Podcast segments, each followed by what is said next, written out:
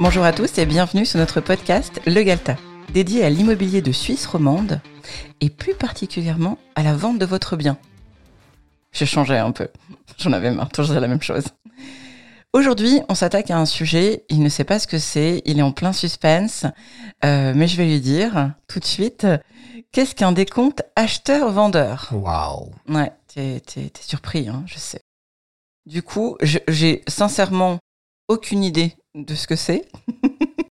Euh, j'ai déjà entendu ce terme, des comptes acheteurs-vendeurs. Vu qu'on le fait maintenant, j'imagine que ça se passe à la fin du, du processus de la vente. C'est juste. Ok. Euh, Du coup, c'est quoi? Et ça concerne quoi? Bah, fondamentalement, les acheteurs et les vendeurs se sont mis d'accord sur un prix de vente. D'accord, donc disons un million pour avoir un exemple. Voilà. Une date, la date du terme de la vente. Donc le, là, on est en quoi? On est en janvier, donc mettons le 15 février. Parfait.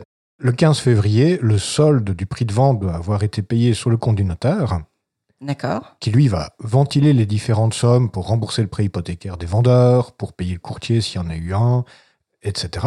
Les impôts, est-ce que c'est lui qui les paye? C'est le notaire qui paye le montant des impôts exact. Ok. Et le solde, ce qui reste, va au propriétaire vendeur. Ce qui est jusque-là euh, logique. Voilà.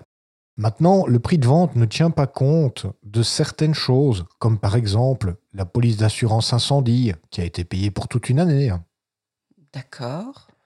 le mazou qui pourrait rester dans la cuve au moment de la vente, donc au 15 février.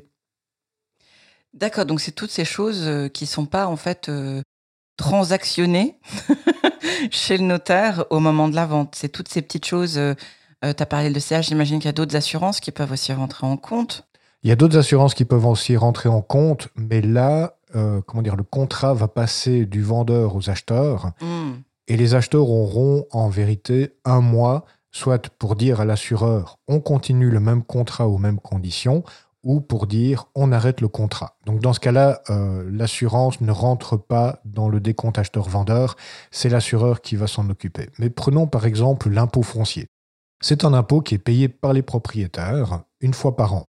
La fiche d'impôt, la facture est envoyée au propriétaire qui est inscrit au registre foncier au 1er janvier de l'année. Hmm, D'accord. Donc, typiquement pour une vente au 15 février, le propriétaire vendeur a déjà reçu la facture et l'a déjà payée. Normalement, oui. Voilà. Mais maintenant, en vérité, il a payé pour 52 semaines alors qu'il n'a été propriétaire que les six premières semaines de l'année. Oui.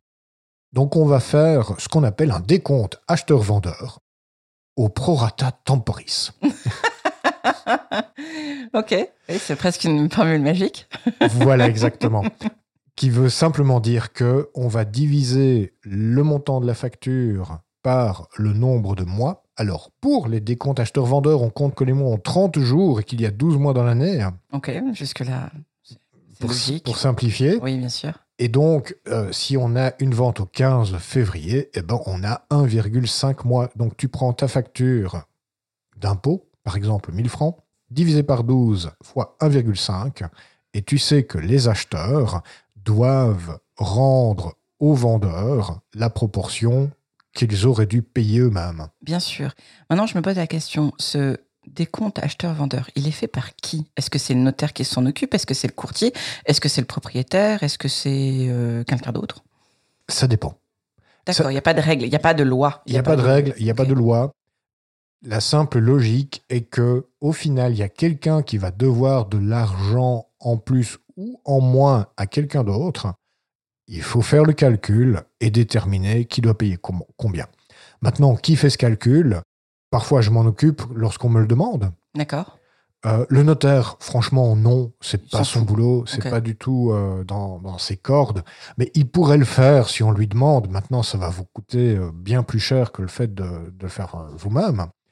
On peut aussi demander à la fiduciaire qui s'occupe de la comptabilité de l'immeuble, si c'est un immeuble de rendement, de faire le décompte acheteur-vendeur, parce que là, il y a quand même beaucoup plus de paramètres à tenir compte, comme les loyers encaissés et ce genre de choses. Mhm. Mais généralement, c'est simplement le vendeur qui va faire la liste. Il fait ses règles de 3, il présente la facture aux acheteurs et elle est bonne. D'accord. Ok. Est-ce qu'il y aurait d'autres choses à dire par rapport à ça D'autres euh, informations ou conseils ou Parce qu'apparemment, c'est entre guillemets assez simple. Après, on peut avoir envie de pas le faire ou de le faire. Donc là, oui, si on a un courtier, c'est plus facile de lui déléguer le travail, je pense. Tout à fait. Ou, ou alors, on, on- on s'en fout, on fait, et puis on, c'est pas un souci, quoi. Mais je peux te donner quelques cas de figure. Parce que quand tu as une villa individuelle chauffée euh, par chauffage électrique, dans ce cas-là, il n'y a même pas de décompte acheteur-vendeur, si ce n'est peut-être pour l'impôt foncier. Mais tout le reste, en vérité, le jour de la vente, les compteurs changent de nom, ou l'index des compteurs est relevé. Tu peux faire une photographie, par exemple, et tu envoies ça à la compagnie qui gère euh, la fourniture d'électricité. Et fondamentalement, le changement se fait ce jour-là avec le montant qui est noté sur le compteur. D'accord. Et il n'y a pas plus de, d'acheteurs, de décompte acheteur-vendeur à faire. Souvent, tu as quand même un décompte acheteur-vendeur pour le solde de la cuve de mazout, éventuellement le matériel de jardinage ou ce genre de choses qui Le pourraient... bois, peut-être, s'il reste là? Oui, s'il y en a. Maintenant, c'est une décision à prendre. Je veux dire, quand tu as vendu une villa à 1,5 million, est-ce que tu vas euh, aller réclamer euh, 127 francs pour les 14 Après, bûches qui restent? Je sais ça, pas. ça dépend s'il reste 14 bûches ou s'il y a euh, 16 terres. J'en sais rien. Ah, c'est vrai, s'il y a 16 terres, là, ça vaut la peine d'en parler. Mais généralement, ce sont des points qui ont été clarifiés avant la vente. Ok. Oui, alors que le, la, la quantité de, de mazout, comme tu dis, même si moi je dis mazout, dans la cuve, euh, c'est quelque chose qui va qui risque de décliner le temps que le bien soit transmis réellement d'un propriétaire à l'autre. Donc ça, il vaut mieux faire le, le calcul une fois, une fois sur place, on va Tout, dire. tout à fait. Tu peux appeler ça de l'huile de chauffage aussi, si tu veux. De l'huile de chauffage, ok. c'est suisse? En tout cas, dans certaines communications étatiques par rapport euh, aux lois sur l'énergie, ils ont plutôt tendance à parler d'huile de chauffage. D'accord. Bon, on aura appris des choses durant cet épisode. Super. Euh, je pense pas qu'il y ait vraiment euh, d'autres conseils, à part ce que tu disais. Certains trucs, on se met d'accord avant, et puis Oui. d'autres, euh, il faut les faire voilà, au, au moment, au moment prévu, on va dire. Voilà. Et la formule mathématique, c'est la règle de 3, D'accord. tout simplement.